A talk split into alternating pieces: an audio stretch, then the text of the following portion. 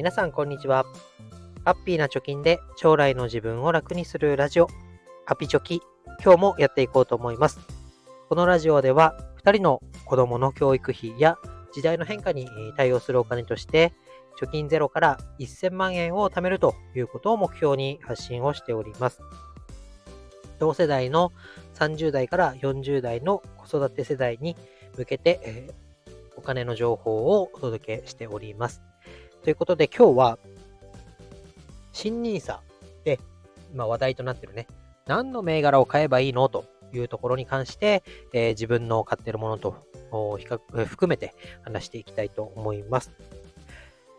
で、えー、今日取り上げるのはですね、えー、かんだ。今日取り上げるのは、えー、EMAXIS Slim のオールカントリーと、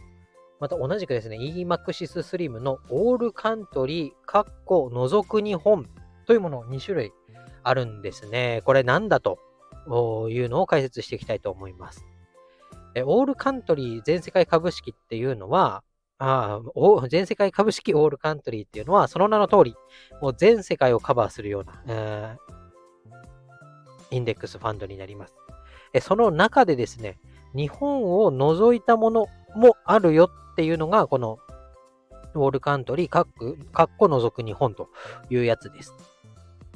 で、私自身、えー、子供のジュニア NISA を、えー、このオールカントリーってやつと、除く日本っていう、えー、もの2種類買ってます。上の子がオールカントリー、下の子が除く日本っていうものを買ってます。じゃあなんで、えー、こういうふうに買い分けたかというと、まずね、分散投資だってよく言われますよね。長期分散低コストの中の分散ですよ。これは、一つのね、コカ・コーラとか、NVIDIA とか、そういう企業にベットする場合、もしころこけちゃったら、倒産しちゃったら、自分がかけてたお金は0円だよねと。そうじゃなくて、いろんな投資先に分散をして、リスクを分けることによって、まあ、どっかが凹んでもどっかが上がるよねっていうことで、大負けみたいなのはしづらくなるよねっていうのがこの分散です。じゃあ、オールカントリーっていうね、全世界にかけよう。分散だからやっぱり全世界だろう。S&P500、アメリカの500社よりも全世界株式だろうということで、上の子はオールカントリーにかけました。しかしですね、下の子の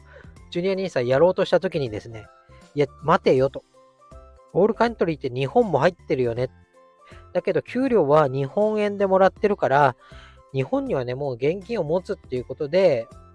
まあ、ある意味、ベットしてることになるから、じゃあ、除く日本っていうものをやって、株式としては全世界、現金で日本を抑えようみたいな感じで、え下の子は除く日本にしたわけです。この時ね、まあ、ブレてて、ブレててっていうかね、どっちがいいんだろうなっていうことで迷って、じゃあ、分けてみようと。上の子と下の子の投資先を分けてみようということで、えー、バラバラにね、え、やりましたと。で、なんでこの話題を取り上げたかというとですね、今日、ツイッターでですね、えー、とんかつさんという方が、えー、つぶやきをしておりました。これどんなことか、